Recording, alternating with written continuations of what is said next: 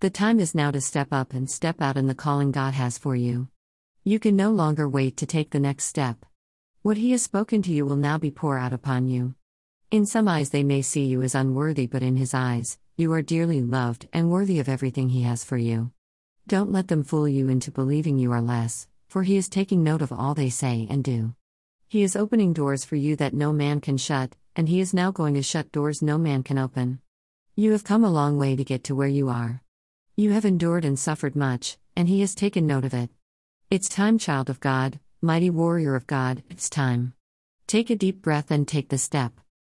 2 Timothy 1 9 For he delivered us and saved us and called us with a holy calling, a calling that leads to a consecrated life, a life set apart, a life of purpose, not because of our works, or because of any personal merit, we could do nothing to earn this, but because of his own purpose and grace, his amazing, undeserved favor, which was granted to us in Christ Jesus before the world began. Song included, chosen by Sidewalk Prophets, and I'll Lead You Home by Michael W. Smith.